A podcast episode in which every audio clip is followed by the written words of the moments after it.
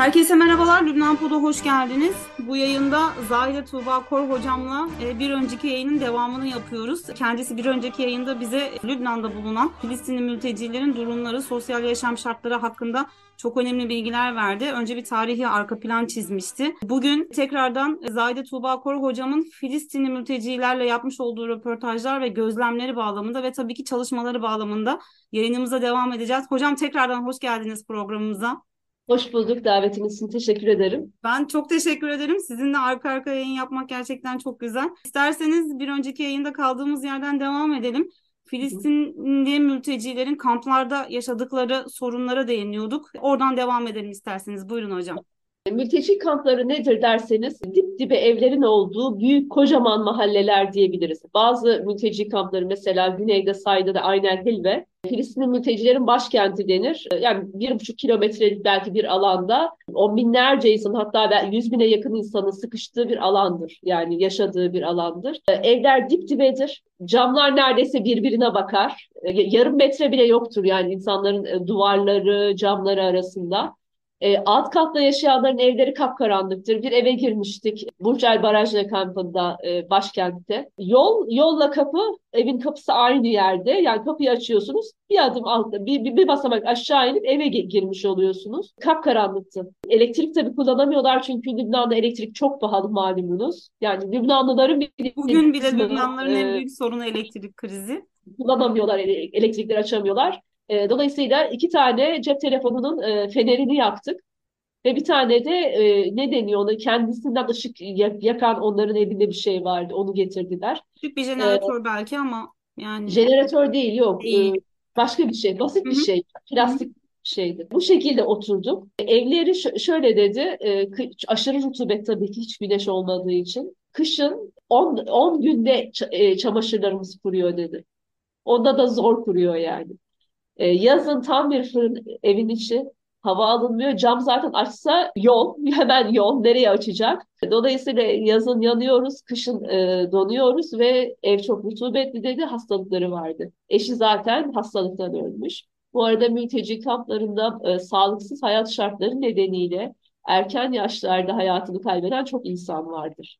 Ben bu son Lübnan ziyaretimde şunu fark ettim. Mülteciyseniz ömrünüzün normal insanlardan daha kısa olması çok yani ihtimali çok yüksek. Kalp hastalıkları, cilt hastalıkları, böbrek hastalıkları, akciğer hastalıkları, psikolojik problemler çok fazla çünkü hayat çok zor. Özellikle bu koronadan sonra ve ekonomik krizden sonra zaten onların hayatları zordu. İyice artık çekilmezli bir hayat içerisindeler. Fakirlik %90'larda, mültecilerde, Suriyeli mültecilerde de %90'larda, Lübnanlılarda %70'lerde fakirlik. Bu yapılaşmanın dışında daha böyle rahat evlerin belki biraz daha birbirine uzak olabilecek şekilde yapılmasına herhalde izin verilmiyor anladığım kadarıyla. Yer yok sanırım. Genişleme imkanı olmadığı için dip dibe yapıyorlar. Tabii ki üst katlarda yaşayanlar, hele önü açıksa onlar daha rahatlar. Yani oradan güneş gelebiliyor eğer karşısında bina yoksa. Ama herkes bu şansa sahip değil. Önü açık böyle 2-3 metrelik genişlikte veya daha doğrusu 2 arabanın yanına gidip geleceği büyüklükte yollar var ama onlar ana caddeler. Ve bu arada mülteci kampları birer labirenttir. Ben kendim girsem asla çıkamazdım yani. Nereye gidiyoruz? İç içe yollar ve bu arada daracık yollar. Tek ulaşım aracı motosikletler tabii. Siz yürürken vızır vızır aranızdan hep motosikletler geçiyor. Demir mi bir şey taşıyorlardı. Onları bile her şeyi motosikletlerle taşıyorlar, ana ulaşım aracı. Bir başka şey, kafanızı kaldırdığınız anda her yer elektrik kablolarıyla doludur. Çünkü yapılaşma düzgün olmadığı için, düzgün altyapı da yok. Bütün altyapı yukarıda. Su boruları falan da yukarılardadır. Kafanızı kaldırdınız mı elektrik kabloları ve su borularıdır. Elektrik kablolarının koptuğu ve yağmurlu havalarda suya elektrik değmesiyle birlikte tellerden hayatını kaybeden çok fazla Filistinli var. Yani elektrik çarpması temel ölüm şeylerinden bir tanesidir mülteci kamplarında. Musluktan akan sular tuzlu musluk suları. Diyorlar ki içmeye, hatta abdest almaya bile uygun değil bu sularımız diyorlar. Tuzlu musluk sularından dolayı çamaşır makinelerimizin ömrü çok yani başkalarına göre çok daha kısa oluyor diyorlar. Yani bizim elektronik aletlere de bu tuzlu sular zarar veriyor diyorlar. o tuzlu su vesaire yüzünden o cilt derilerde çok fazla problemi olanlar var. Yine evlerin çoğu dış cephe badanasızdır zaten. Kurşun delikleriyle dolu çok fazla, Beyrut'takiler özellikle mülteci kamplarında kurşun delikleriyle dolu çok fazla ev var. Onların iç savaştan, İsrail işgalinden kalmadır. Tabii ki sokaklar dar olduğu için çocukların oyun oynama alanı çok fazla yoktur. Ama hepsi çocukların sokaklardadır tabii ki. Bu arada Filistin'den en önemli şeyi çok çocuk sahibi olmaları, İsrail'e karşı direnişin bir aracı olarak. Dolayısıyla kamplar çok genç yaşta insanlarla doludur ve yine gençler işsizdir. O yüzden sokaklar insan kaynar yani mülteci kamplarında. Yani Lübnan'da doğan bir Filistinli, yani mülteci kampında doğan bir Filistinli orada büyüyor, evleniyor, o da çoluk çocuğa karışıyor ve gerçekten de biz bir Gazze ablukasından bahsediyoruz ama bu kamplarda da bir abluka var zannedersem. Mülteci hayatı ile başlayıp öyle bitiren insanlar var anladığım kadarıyla. Kesinlikle, o çok güzel bir tespitte bulundunuz gerçekten. Yani Gazze ablukasından daha evvel aslında Lübnan mülteci kamplarında abluka vardı gerçekten, doğru dediğiniz. Bu arada içme suyu yetersiz, elektriksiz yaşıyorlar. Günde 4-5 saat ancak elektrik geliyor. Jeneratörler var ama çok pahalı olduğu için insanlar artık birçoğu elektrik, yani jeneratörle gelen elektriği kullanmıyorlar. Birleşmiş Milletler'in de herhalde anladığım kadarıyla bu noktada çok iç açıcı faaliyetleri yok veya sizin dediğiniz gibi bütçe krizi var. Şöyle ama eğitim ve sağlık UNRWA'nın elinde, BM'ye bağlı Filistin Teşkilatı. UNRWA'nın okullarının eğitim kalitesi iyidir. Yani şöyle, Lübnan'da çocuklarla Filistinli çocuklar aynı okullarda okumuyorlar anladığımız kadarıyla. Bir şekilde hatta ben şöyle bir az sonra ona değineceğiz, Suriye'den gelen Filistinli mülteciler belki. Onlara da değinmemiz gerekiyor çünkü onlarınki belki 2 kat başka bir problemi bize anlatacak. Sizin söylemlerinizden sonra biz bunu anlayacağız daha doğrusu. Bir öğretmen hanımla tanışmıştım. Bana dedi sadece, hani bizim Lübnan'da çocuklarımızla mülteciler aynı saatlerde okuyamazlar. Aynı okulda olsalar bile kesinlikle sabahtan öğlene kadar ben Lübnanlı çocuklara ders anlatıyorum. Öğleden sonra Suriyelilere anlatıyorum ki bu son ekonomik krizlerden sonra da, hatta öğretmen grevlerinden sonra zannedersem Suriyeli mülteci çocukların da eğitim hakları artık yavaş yavaş kısıtlanmaya başlamıştı. Bu noktada bu ayrım da öğrencilerin eğitimi hususunda kendisini gösteriyor. Ancak şunu söylediniz, oradan devam edebilir miyiz? Eğitimleri iyi dediniz. Yani UNRWA'nın zaten UNRWA'nın okulları kampların içinde. Şimdi nüfusun yarısı da kampların dışında olduğu için onlar UNRWA'nın okullarında okumuyorlar zaten. Normal devlet okullarında veya Filistinler için açılan özel okullarda okuyorlar. Bu eğitim çok önem verdiği için Filistinliler. Ama tabii ki ne var? Altyapı yetersiz olduğu için kalabalık sınıflar vesaire, yani böyle bir sıkıntı var. Bir de şu var, ne kadar iyi eğitim alırsanız alın, ilkokul, ortaokul, liseyi UNRWA okullarında okuyorsunuz. Üniversite şansı kısıtlı. Devlet okulunda sınırlı sayıda öğrenci alıyorlar Dümdül Üniversitesi'ne. Beyrut Amerikan Üniversitesi'nde ya üniversiteden burs alacaksınız ya da dışarıdan burs bulacaksınız. Çok pahalı. Orada okuyanlar da var ama çoğu yerde yani üniversite okuma şansları gerçekten az. Okuyanlar da zaten alanında iş bulmakta çok zorlanıyor. Halbuki istihdam problemi zaten Lübnan'ın genelinde var. Ancak zaten ülkede bir tane devlet üniversitesi var. Geri kalanı özel üniversite. Ama yine de ben şunu hissettim hocam sizin söylemenizden. Bir direniş var. Yani o hayatı, üniversite eğitimi olsun veya bir şekilde hayata tutunma olsun, mülteci kamplarında da olsa o umudunu hiç yitirmiyor anladığım kadarıyla Filistinli mülteci. İnatla mülteci kampında yaşamaya devam etmek bile bir direniştir. Çok doğru. Çünkü kamplarda yani Lübnan'da, daha doğrusu şöyle söyleyeyim, İsrail'in etrafındaki ülkelerde Filistinli mülteciler yaşamaya devam ediyorsa eğer, ya çok fakir olduğundandır ya da geri dönüş umudunu taşıyordur. Mesela ümidini yitirirse zaten Avrupa'ya gidiyor. Başka bir hayat yaşamaya, daha doğrusu insan gibi yaşayabilmek için Avrupa'ya gidiyorlar. Bunu da söylemek lazım. Çünkü bulundukları ülkelerdeki şartlar insan gibi yaşamaya elverişli değil. Dolayısıyla mecburen Avrupa'ya gittiğinde orada vatandaşlık vesaire elde ediyorlar. Bu arada size şunu da söyleyeyim. Bir Filistinli mesela, diyelim Lübnan'dan gitmiş bir Filistinli, Almanya vatandaşı olmuştur. Ama Lübnan'a döndüğünde eskiden Almanya vatandaşı muamelesi görürken artık o da yasaklandı. Yine bir mülteci muamelesi görüyor. Yani onun Alman vatandaşlığını da aslında kabul etmiyor hukuki olarak Lübnan'da. Evet, aynen öyle. Bu da büyük bir handikap aslında. Ama umut meselesi çok önemli. Filistinli kimliklerini yitirmek istememelerinin sebebi veya kamplarda yaşamaya direnmelerinin sebebi vatana dönme arzularını hala çok sıcak ve çok güçlü tutuyor olmaları. Yani batıya gidip yerleşseler bile doğan çocuklarını orada UNRWA'ya, Lübnan UNRWA'sına kaydetmeye devam ediyorlar online olarak. Çünkü o, şimdi dedim ki hani normalin iki katı ya, işte o geri dönüş ümidi aynı zamanda. Biz Filistinli mülteciyiz, mülteci. Şimdi İsrail istediği şey, size bir parantez açayım, konudan biraz sapacağız ama önemli bir mesele. Trump döneminde İsrail Filistinli mülteci meselesini yeniden el atmak istedi ve Amerika'yı yönlendirdi bu şeyde. Çünkü dünyadaki mültecilerle ilgili Birleşmiş Milletler Teşkilatı, Birleşmiş Milletler Mülteciler Yüksek Komiserliği'dir. Filistinliler için ise ayrı bir teşkilat var.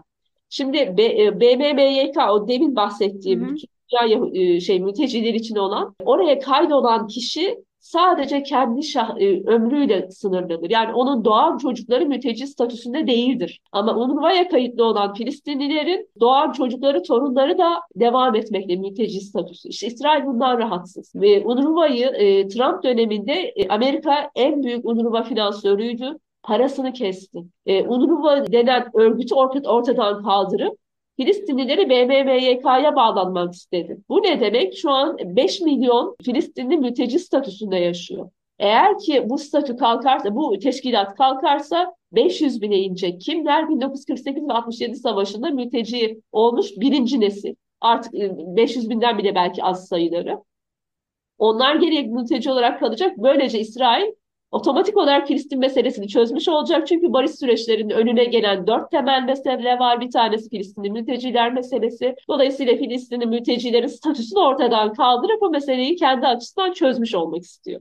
Ama hocam, yani benim şu noktada anlayamadığım husus şu. Doğanların çocukları mülteci statüsünde de değillerse eğer ne olarak adlandırılacaklar ve normal bir vatandaş olarak? Nasıl, mesela şimdi herhangi bir ülkeden, Somali'den, Afganistan'dan vesaire, Suriye'den gelenler Birleşmiş Milletler Mülteciler Yüksek Komiserliği'ne kayıt olduğunda o birinci nesil mülteci statüsünde kabul ediliyorsa bu da öyle olsun diyor. Dolayısıyla onlar da artık iyice yaşlı olduğu için, çoğu öldüğü için. Yani Filistin meselesi, zaten bu arada İsrail şöyle der hep, mülteci meselesinin ortaya çıkışına benim hiçbir dahlim yoktur der. Ne siyasi ne ahlaki hiçbir sorumluluk kabul etmiyorum der. Arap devletleri Filistinlere gidin dedi, onlar da kendileri çekip gittiler der. Böyle bir hikaye kurmuştur. Dolayısıyla Filistinli mültecilerin varlığından İsrail'de hiç hoşlanmaz. Ev sahibi ülkeler de hoşlanmaz. Ürdün, Lübnan gibi. En rahat koşullarda yaşayan Suriyeliler de onda Suriye'deki savaşla birlikte hayatları mahvoldu. Yarısı Suriye'deki mültecilerin şu an yurt dışında. Kalan yarısında çoğu Suriye içinde yer değiştirmiş durumda. Yani mülteci kampların çoğu yerde bir olduğu için evinde yaşayan insan sayısı çok az artık. Buradan oraya da geçersek eğer, Lübnan'daki Filistinli mülteciler bir de işgalden sonra, 48 işgalinden sonra Suriye'ye gidip daha sonra iç savaştan sonra, yani bir Suriye'de mülteci oldular. Ondan sonra Lübnan'a gelip ikinci kere mülteci oldular. Onların biraz şartlarından bahsedebilir miyiz hocam? Dediğiniz çok önemli, çünkü mültecilik bir kerelik bir hikaye değildir. Birçok mülteci hayatında defalarca mülteci konumuna düşer. Veya ondan sonraki nesiller tekrar şeye düşer. Bir kere bir yerinizden olduysanız tekrar olma ihtimaliniz çok yüksektir. Suriye'dekiler de bunu yaşadılar. Suriyeliler Suriye'de ne zulüm yaşadılarsa Filistinliler de orada aynısını yaşadılar. Mülteci kamplarının burada ayrıca bir statüsü yoktu o zaman yani. Hani iç savaş hangi masumu vurduysa Suriyeli Filistin'i ayırmadı zannedersem. Bir de şöyle bir şey vardı. Suriye'de siyasi haklar dışında bütün haklara sahiptiler. Bir de vatandaş değildi Filistinliler. Yerel halkla da araları çok iyiydi. O yüzden birçok mülteci kampında aslında aynı zamanda Suriyeliler de yaşardı. Yani o kamplar bir mahalle gibiydi. Yani Lübnan'da mesela şeydir, özerk bölgedir. İçeri girip çıkış öyle şey değildir. Ama Suriye'de öyle değil. Yani bir kocaman mahalle diye düşünün. Dolayısıyla onun içinde Suriyeliler de vardı. Mesela en büyük kamp denen Yermük kampı, Filistinli mültecilerin 1/3 orada yaşıyordu. Onların nüfusunun 150 bin kadar, onların nüfusunun kat fazlası Suriyeli de orada yaşıyordu. Dolayısıyla Suriyeliler isyan ettiğinde oradaki Suriyeliler de isyan ettiği için bu arada evlilikler de çok fazla. Mesela birinin annesi birinin babası ya Suriyeli ya Filistinli, yani karışık evlilikler var. Bununla ilgili bir sorun yoktu anladığım kadarıyla o zaman Suriye'de. Çalışma şartları hususunda da bir sorun yoktu. Ancak sadece siyasi özgürlükler yoktu. Hı hı. Mesela Lübnan'da tezatı şudur zaten. Lübnan kampları tamamen siyasaldır. İçeri girdiğiniz anda Filistinli partilerin afişleri, bayrakları, flamaları, sloganları, her sokak neredeyse, yani çünkü farklı Filistinli fraksiyonlar var. Her bulundukları, yani hangi fraksiyon hangi sokakta ağırlıkta onun şeyleri asılıdır. Dolayısıyla Suriye, yani Lübnan mülteci kamplarının içi tamamen siyasal faaliyetlerin yürüdüğü bir alandır. Ama Suriye'de, Ürdün'de bunun tam tersi, siyasetin sesi bile olmaz oralarda yani.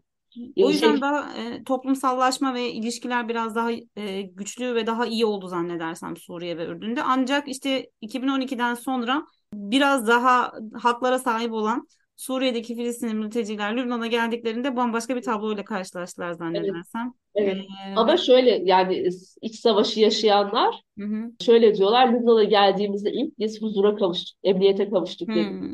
Evet. Çünkü artık kendi Suriye içindeki kamplarda emniyetsizlik haline bürünmüş. Dolayısıyla Lübnan'a gittiklerinde ilk başta hüsnü kabul de görecekler kamplara sığınanlar.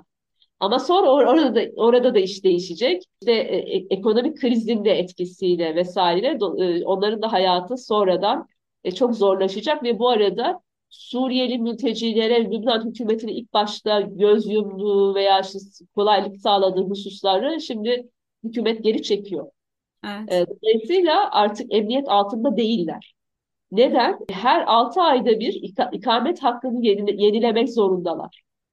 Yani Lübnan'da bulunduklarına dair mültecilerin hem Filistinliler hem Suriyeliler, Suriye'den gelen mültecilerden bahsediyoruz. 6 ayda bir ikametlerini yenilemek zorundalar ve kişi başı $100 vermek zorundalar.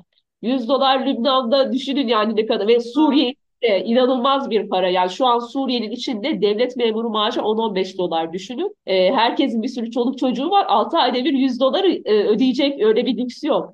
Dolayısıyla insanlar ikamet iznini yenileyemediği için kaçak durumuna düşmüşler. Evet. Kamp dışına çıkamıyorlar. Kampın dışında şimdi aile geçimini sağlaması gerekiyor. Kamp dışında iş bulamıyor. Çıkamıyor daha doğrusu. Kampın içinde iş bulmak zorunda. Zaten içeride iş imkanları sınırlı. Dolayısıyla çok zorluklar çekiyorlar. Mültecilerin yaşadığı sömürüyü, işçi sömürüsünü onlar da yaşıyorlar bu arada. Yani işte emeğini karşılığını alamama gibi problemleri yaşıyorlar. Ama şöyle bir fark var. 2009-2010'da Şatila kampına gitmiştim. Alışveriş merkezleri tam bir sefaletti. Yani hiç gelişmemiş, çok sefalet içindeydim. Bu sefer Şatila'ya değil, gitmediğim yerlere gitmek istediğim için. Mesela Burj el-Barajneh'de, Beyrut'ta, işte Sayda'daki Ayn el Hilve falan, onların alışveriş yerlerine gittiğimde İnanılmaz gelişmiş bir şey gördüm. Bizim Mahmut Paşa gibiydi.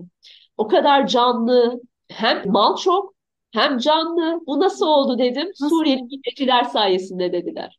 Çünkü Suriyeliler tıpkı Lübnanlılar gibi tüccardır, bilirsiniz. Lübnanlılara doğuştan bir tüccarlık vardı. Suriyeliler de öyle. Filistin mülteci kamplarının tüccarlıklarıyla orada yeni dükkanlar açıyorlar, yeni iş kuruyorlar. Daha önce hiç olmayan alanlarda dükkanlar açıyorlar. Şimdi Filistinli mültecilerin bir kısmıyla konuştuğumuzda işte diyorlar ki Suriyeliler işlerimizi elimizden aldı. Bir kısmı da diyor ki onlar bizim işimizi falan elimizden almadı. O işleri biz yapmıyorduk ki. Onlar geldiler, bu işleri kurdular diyorlar daha vicdan sahipleri. Alışveriş merkezleri çok canlı ve her türlü mal var artık. Eskiden gerçekten yani bu nasıl bir alışveriş yeri demiştim. Bir de bana mesela ben Filistinli mültecilere şunu sordum. Suriyeli mültecilerle sizin aranızdaki farklar neler diye. Bana şunu söylediler. Filistinler Arap dünyasının en eğitimlisidir ve bizim aklımız fikrimiz ilimdedir dediler. Ve eğitimle belli bir seviyeye ulaşmadan ailemiz bizim çalışmamıza asla izin vermez dediler. Yani hem okuyayım hem çalışayım. Eğer anne babası varsa, yani yetimse falan onu hem çalışıyor hem okuyor, o başka bir şey. Ama eğer ki aile imkan sağlayabilecekse çalışmamıza asla izin vermezler. mezuniyetten sonra da kendi ihtisas alanımızda biz iş ararız dediler. Bu yani Filistin geleneği yani hani eğitim meselesi. Aynen öyle. Olurlarsa olsunlar. Suriyeliler ise dediler küçüklükten itibaren çalışmaya başlarlar, iş hayatına atılırlar. Bu ilkokuldan itibaren yani. Suriye'nin içinde de böyleydi. Ve dolayısıyla iş hayatına atılma fikriyle büyürler. İyi bir okul eğitimi alayım falan böyle bir dertleri hiç yoktur dediler. Tabii olanlar var, o ayrı ama genelden bahsediyoruz. Eğitim seviyeleri bizden düşüktür ama ticarette çok daha başarılıdırlar. 7-8 yaşında ticari hayatı, çalışma hayatına atılırlar. 15-16 yaşına geldiklerinde başarılı bir tüccar olup çıkarlar dediler. Biz onlarla bu alanda asla yarışamayız. Onlar tabii o yüzden ticaret erbabı olduğu için para kazanıyorlar. O ticaret erbabı olabilen tabii ki herkes böyle değil. Bir başka farkı da sordum yine mesela evlilik hayatı ile ilgili. Filistinliler dediler ki işte bizim hani evlenip kendi anne babamızın evine gelin getirme gibi bir adetimiz kesinlikle yoktur. Hiç kabul edilebilir bir şey değildir dediler. Evlenecek adamın yeni bir ev açması gerekiyor.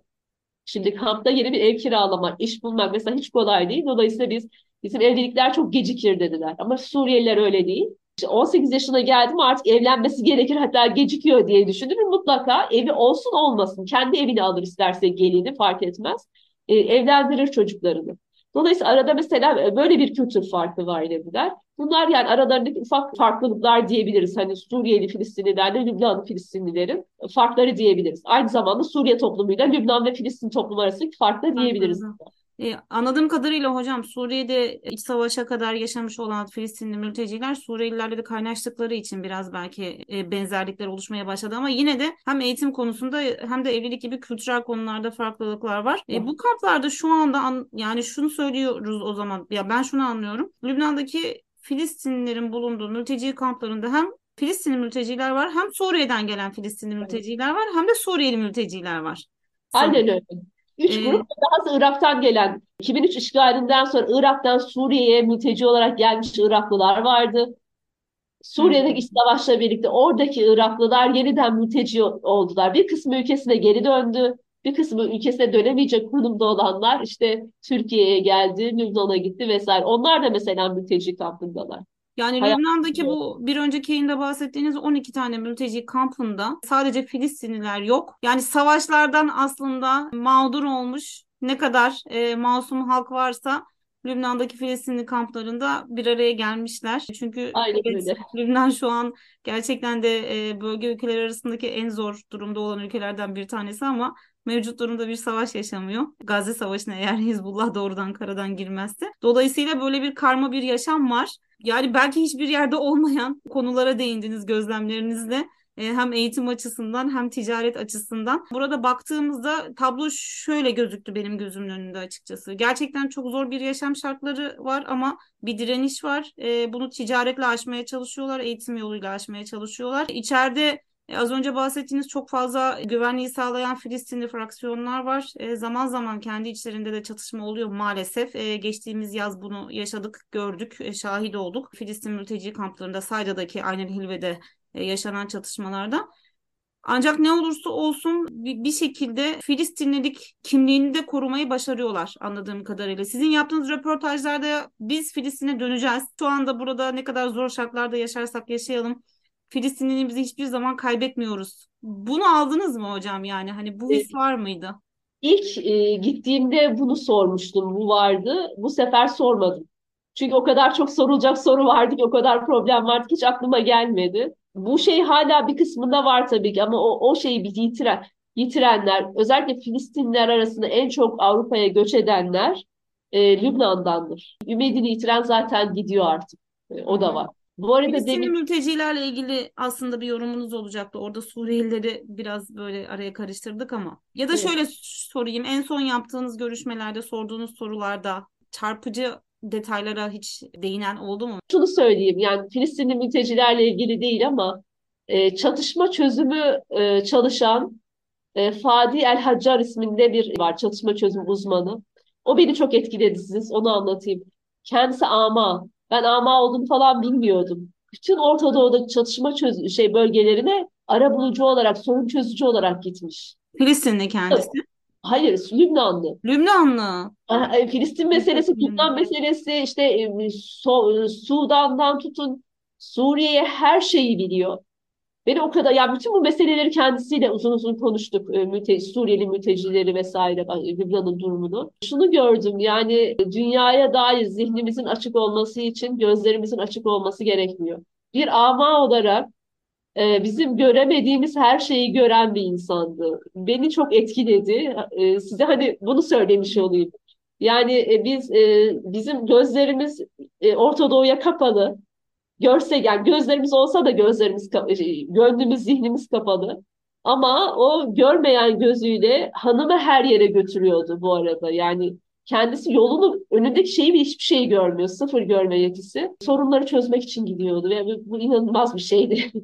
İnsanların hiç, yani o bahsettiğim size az evvel, hiç güneş olmadan yaşamak. Bu çok zor bir şey. Ve insanlar bununla yaşamak zorunda bırakılıyorlar. En kötü tarafı da bu. Bizim STK'larımızda mesela bir eve gitmiştim. Elektriği vesaire, su vesaire hiçbir şey yoktu. Mesela bizim Türk STK'lar onlara elektrik olmayan eve güneş paneli bağlamış mesela. Ne kadar güzel. Elektriğe kavuşmuşlar vesaire. Her şeyi devletten beklememek lazım. Evet, devletler hak vermezler, bir şey yapmazlar ama biz devlete bağımlı olmak zorunda değiliz. Devlete rağmen bir şeyler de yapabiliriz. En azından insanlara bir nebze olsun zorluklarını azaltabiliriz. Bu arada size kamplarla ilgili önemli bir şey daha söylemek istiyorum. Buyurunuz hocam, dinliyorum. Son yıllarda Orta Doğu'nun en büyük belası uyuşturucudur. Evet. Ve kamplar uyuşturucunun merkezi. Yani Filistin mülteci kampları, Beyrut'taki kamplar özellikle. Yakın zamana kadar Lübnan'da işte uyuşturucunun dağıtım merkezlerinden bir tanesi. Tabii ki bir kısmı bunları Suriye rejimi üretiyor. Bugün dünyanın en büyük uyuşturucu üreticisi Suriye rejimi. Aynı zamanda Lübnan'daki milis örgütler de, Lübnanlı milis örgütler de üretiyorlar. İnsanların, fakir olan kesimin en kolay yoldan para kazanma yöntemi uyuşturucu kaçakçılığıdır. Evet, yani insanlara iş vermeme, insanların hayat alanında iş vermeyerek daraltıyor Lübnan yönetimi. Ama hiçbir imkanı olmayanlar da uyuşturucu ticaretine başlıyorlar ve aynı zamanda kullanıyorlar da. Geçtiğimiz yıllarda bu mülteci kamplarında uyuşturucu belası başladığında bir işte Kaptagon hapı sudan daha ucuzdu.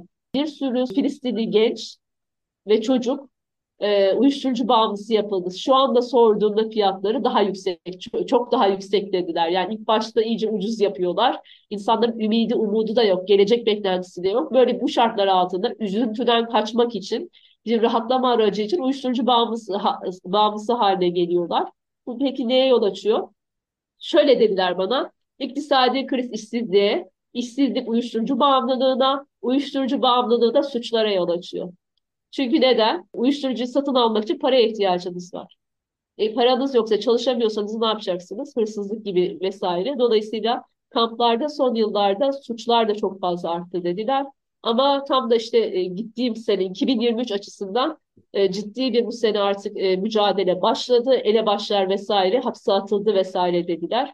Mülteci kamplarındaki o iç burkucu hayatın bir de ufacık çocukların uyuşturucu bağımlısı yapılması yani buna da mal oluyor. Kampların maruz bırakıldığı başka bir durum da ortaya çıkmış oluyor böylece ki sizin de söylediğiniz üzere özellikle Ürdün-Lübnan-Suriye hattında bu Kaptagon ticareti, uyuşturucu ticareti çok fazla artmış. Bu ticaretten çok ciddi kazanımlar elde ettiler, kar elde ettiler. Ancak Filistinleri de vurdu. Bu mesele de Filistinleri vurdu. Bölgenin her yerinde vuruyor. Ürdün'de doğru. Mesela, Ürdün üzerinden Körfez'e şöyle. Esed rejimi savaşın intikamını bölgenin her yerine uyuşturucu yayarak intikam alıyor. Türkiye'ye de geliyor bu şeyler yani. Esed rejiminin ürettiği, yani dünyanın en büyük uyuşturucu üreticisi haline geldi. Bu arada iç savaş sırasında Suriye ekonomisi yerle bir oldu. Artık yani Suriye'de üretim diye hiçbir şey yok. Dolayısıyla rejimin en önemli gelir kaynağı uyuşturucu maddesi oldu ve kendi halkını da uyuşturdu. Ve bu İslam dünyasının önündeki, Orta Doğu'nun önündeki en büyük problemlerden bir tanesi aslında. Hiç farkında değiliz. Pek de konuşulmuyor hocam. Yani evet. Şu an siz kamplarda belki de en önemli sorunlardan bir tanesi bu. Ve şu an gündemde yok. Sadece bu güzergah meselesi, uyuşturucu ticaretinin yapıldığı güzergah meselesi birkaç kere gündeme geldi. Sosyal tarafı, işin sosyal tarafı gerçekten çok acı bir şekilde önümüze seriliyor aslında baktığımızda. Biraz daha detaylara girersek. Aynen öyle. Yani bunun bir sürü alana etkisi var. Ve kimle nasıl durdurmaya çalışırsa çalışsın, hatta geçtiğimiz yıllarda değil, daha bu sene Ürdün güvenlik güçleri Suriyeli istihbaratçılarla, o uyuşturucu kaçakçılarıyla çatıştığı için evet, yaptı, İHA'larla Ürdün'e havadan atıldı bu uyuşturucular. Allah Allah, o kadar da bu şeylerle karşılaşıyoruz. Atıyor yani, düşünebiliyor musunuz? Yani Ürdün bu konuda muzdarip ülkelerden bir tanesi gerçekten. Kral Abdullah'ın girişimleri olsa da sınırda çok yakalandı uyuşturucu elebaşları, ticareti yapanlar, ancak bunun da sanırım kısa vadede, çünkü çok çok daha büyüklerin elinde bu mesele ve maalesef bizim konumuz açısından da kamplarda Filistin gençliğine veya mülteci gençlere enjekte edilen başka bir zehirdir bu. Sadece somut olarak bir zehirden bahsetmiyorum. Hayatın kararması demek, halkın da gerçekten kararması anlamına geliyor. Hocam, gerçekten çok çarpıcı konulara değindiniz ve söylediğim gibi hiçbir yerde konuşulmayan konuları konuştuk sizinle. Çünkü yaptığınız röportajlar ve gözlemleriniz bana çok orijinal bir yayın yapmama da vesile oldu. Bu konuda çok özel teşekkürlerimi sunuyorum. Lübnan Pod'un gerçekten de en özel yayınlarından bir tanesi oldu. Sizi tekrar konuk etmeyi çok isterim. Tekrar çok teşekkür ediyorum katıldığınız için. Biz bu hafta da Lübnan'daki mültecileri konuştuk. Bu sefer sadece Filistinli mülteciler değil, Suriyeli Filistinliler ve Suriyeli mülteciler ve çok çok daha fazla hayatlarına dokunan konuları içeren bir yayın yaptık. Hocam, tekrar çok sağ olunuz. Sağ olun. Ben teşekkür ederim. Lübnan Pod'dan da bu haftalık bu kadar. Önümüzdeki yayında görüşmek dileğiyle. Hoşça kalın.